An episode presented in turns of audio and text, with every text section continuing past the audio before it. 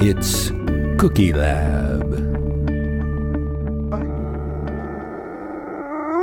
Hi, and welcome to Cookie Lab. I'm Jill. And I'm Chris, and happy 100th and first episode. Chris, is this Cookie, Lab 101? Ah, the basics of cookies. It could be.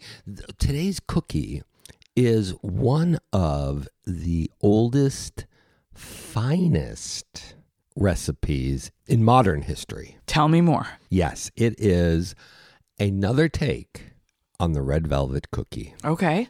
And I say it is one of the oldest and finest in modern history because it follows the making of cakes. So, like fine flour? What are you, what are you indicating? First, we had cakes. First, we had cake. Right, because we didn't even, cookies weren't even invented yet. First, Right. cake. Okay. First, we had cake. And cakes usually had, I'm going to say dates and nuts in them, but fruits and nuts. And they were really a bread Okay. with, With fruits fruit and nuts.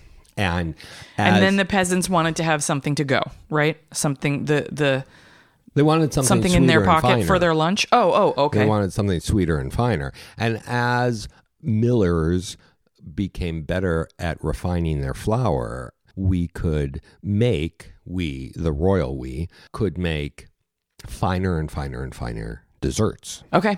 And then sugar came around. Game changer. Whoopee. and then it was party, party, party in the French courts. Oh la la.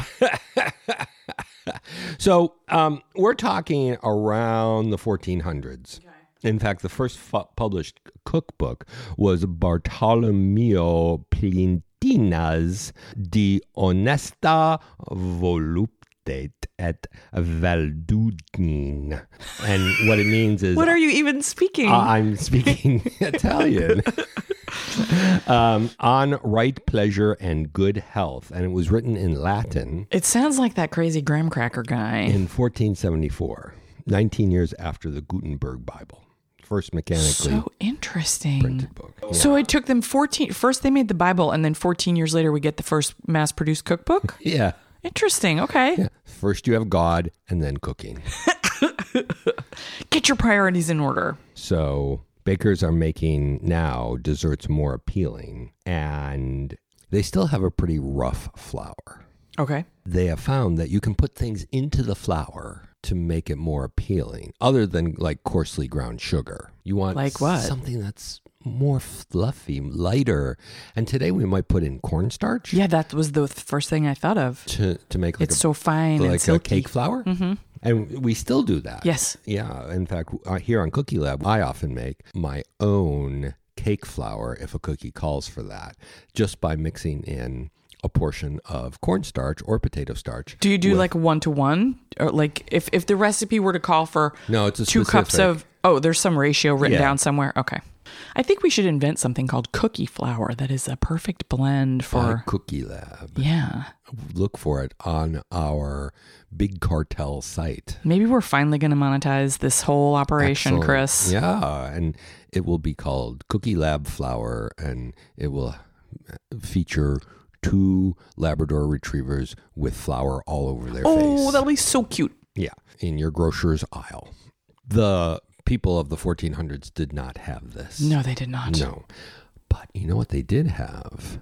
They had cocoa. Cocoa, also a very fine powder. a fine powder. And if you add cocoa to flour, you get a softer texture. And so they would do that and they would say that they are making velvet cakes. Oh, because of the texture. Yes, they were no longer breads. They were velvet cakes. Yes. And thus, some of the cocos would cause kind of a red tinge, Uh-huh, depending what other ingredients they put into Mm-hmm. them, especially. And so sometimes you would get a red velvet cake, especially It all makes sense. if you jump forward to World War II and rationing. and M&Ms and red dye number. Well, red, red so there wasn't, so sugar was rationed. Yes, I know. So people would use beets, Okay. sugar beets, which are very sweet, And if you dry those out and crush them up, uh, you You're could going to get, like a nice dye level sugar. pigment. Yeah. Yeah, and if you mix that with your cake Yeah. batter, you're going to get a red cake. Yeah, for sure. And so we go from the 1400s to the 1900s when cocoa was really the main ingredient that was used in cakes. You had chocolate cakes and they were very popular and people were finding recipes for many types of cocoa cakes. And then in 1943, the red velvet cake became very popular because of the debut of using beets in the cake. Because it was a really punchy red color. Yes. Yeah. And in 1943, a cookbook that maybe you and I both have, The Joy of Cooking. For whatever reason, it did not come down in my family, Oh. and I'm not a joy of cooking person. I'm not opposed to it, Yeah. but um, I make my waffles from The Joy of Cooking. Okay. Of this huge tome of a cookbook, there's one recipe that I use, and it's for waffles. And they turn out beautifully every time. Um, Irma Rombauer. And shout out to Irma. doesn't like the cake. Doesn't like a red velvet cake. What do you mean? She has stated She- publicly. she's like, this is the best red velvet cake. I personally, it's not my thing. Yeah. But this is how you do it. Exactly. Okay. She felt that she had to, it was her duty to include the red velvet cake recipe in her Joy of Cooking cookbook in 1943. It did not spark joy for her. And that was the cake's first national mention. Okay. You've got great info on this. Ah. Some people say that the Adams Extract Company are the ones responsible for the cake ever existing. We know that, in fact, you go back French peasants. 1400s, yeah. Gutenberg Bible. Um, but according to the Waldorf Astoria Hotel, no they, less of an authority than the Waldorf Astoria. they claim to be the birthplace of the red velvet cake. Oh my goodness, that's so funny. So there's no solid proof, but we know that red velvet cake is delicious. The cookie that I'm looking at is clearly a cookie. It is clearly a cookie. So I took your classic cookie recipe and made a red velvet cookie with cocoa. So it's a cocoa based cookie. Okay, it's going to be a chocolatey flavored cookie. and red food coloring. Uh huh.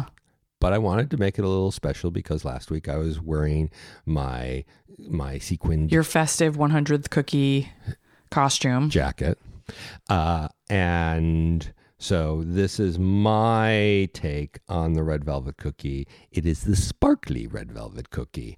I took the Listeners, it has beautiful red, reddish brownish color of its own, a, a crackly top, but also coated in glistening red sugary crystals, yes. Usually you have a red velvet crinkle, which would have like powdered sugar on it. which this you has put- sparkling red sugar on it. yes. That was the difference. That's your special and touch. this one spreads. Yes, nicely. it's a big round, Yeah. flat shape. and it's designed to spread. So I'm looking forward to eating it, it's got red dusting sugar on it, which is different than granulated sugar. Uh, which is finer than granulated. Er. is it sugar. like sanding sugar? Sanding Yes, sugar. I've had that. Yes. yes? And it's very colorful, and it's So got did- a so you- dye of did its you- own. Did you make it with red food coloring or did you purchase a container of red sanding sugar? So I did both. I made it. I put in two teasp- two tablespoons of red food coloring into this dough. Yes. and then I took 45 grams of cookie dough and I made it into a ball and then I dropped it into a container of sanding sugar Mm-hmm. and swirled it around and then put that on the cookie sheet. And then when the cookie sheet was filled, I put them all in the oven. But the sanding sugar was red. Red sanding sugar. Okay. Red sparkly sandy sugar. Okay, and when can I eat the cookie? Now. Okay. Hmm. I'm having a little bit of cognitive dissonance. Why is the- that? The size and shape and heft and texture of the cookie is giving me molasses ginger vibes, Oh, sure. but it's chocolate. It feels like a molasses cookie, but it is chocolate and it has the wonderful fine crunch of the sparkly sugar. And I I don't think we've ever made a sparkly cookie before. The cons- it's so consistent. It's it's a beautiful, beautifully made Congratulations. It was simple. We made it with um, melted butter and brown sugar. That's it. And of course, flour and everything else. But there's no granulated sugar in the cookie. wow. Hmm. I like it. Good. I'm glad. I like it too. It could be in a magazine. Really, this week's and last week's should be on our holiday cookie exchange Yes. extravaganza If we do that again, that's what we should each bring. for our guests Mm-hmm. who come. And we should start planning that now because holidays are a busy time. Holidays are busy. If you're a listener and you want to come to our extravaganza cookie and have your own exchange, episode with your favorite cookie. Yeah. Email us at cookielabpod at gmail.com. While my mouth is not filled with cookie, Jill, Somehow Chris is managing to not eat the whole cookie. it's just sitting on his plate. Maybe he's already had seven today. I don't know. I'm going to eat the cookie. I'm I'm saving it as a treat for when I get done with the science. Okay. I get both treats. I get to listen to the science and eat the cookie. Please proceed. Do you remember what the difference is between baking powder and baking sh- soda? Baking powder has cream of tartar in it. You bet. So it has not only sodium bicarbonate. Wait a minute. Is baking powder baking soda with cream of tartar? Yeah. Okay. That's the difference. Yes, that's the difference. So it's baking soda, which is uh, sodium bicarbonate, and cream of tartar. That's in baking powder. And that's why it says double acting because it's got two leavening agents. Yes, it has uh, it has some acid which will help it react, and it has the the baking powder. So when you get it moist, automatically it's going to start. There's excitement. reacting, Yeah. right.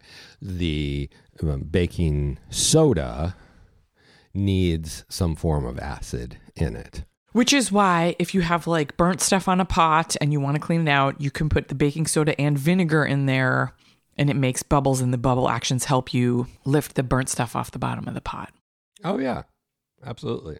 So very simple science this week. Can you figure out why this recipe called for baking soda instead of baking powder? Often our cookies either use baking powder or Because both. because you also put because did it also call for vinegar? Nope.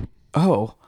Um cuz it, it didn't want you to have a puffy cookie. It puffed up a lot. It did? at first. Oh, and Yeah. then fell, and, that's then how it gets the settles. crinkle.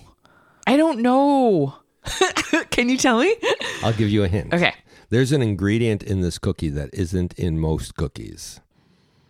Cocoa powder. Yeah, cocoa powder. It's alkaline, It is acidic. which is different. Yeah. Okay. Alkaline is basic. Keep going. so it's acidic. Okay, it's acidic. So- it's the acid. So it would be too much if you put in the cream of tartar too. Exactly. We've got melted butter, liquids, Yeah. right? We've got cocoa, an acid. We dissolve that in the melted butter and the sugar. And, And party time. Then we put in the flour and the baking soda. And ba-boom, you get a chemical reaction. And a delicious. I mean, my mouth is still watering, and I've I've completed the eating the cookie. Yeah. So it's one of the rare cookies that, unless you're y- making a lemon cookie of some sort or some other acidic cookie, you, that you would use baking soda rather than baking powder. So interesting. Isn't that cool? It's Yes, just a little science. It's for all we need. A fancy cookie. a taste of science, a beautiful cookie, and happy hundred and first cookie. Thank you very much. Happy 100th and first. I can't wait for the 100th and second cookie. And Every cookie thereafter. yeah, we have Thanksgiving coming up, and then we have uh, the, the December holiday. We're going to be so busy in the lab. Happy happy baking to you. You too. And I can't wait to see what we have coming up. And I hopefully everybody that we invol invite to our tables will say, keep your paws off my cookies. I'm sure they will. see you next week. Bye.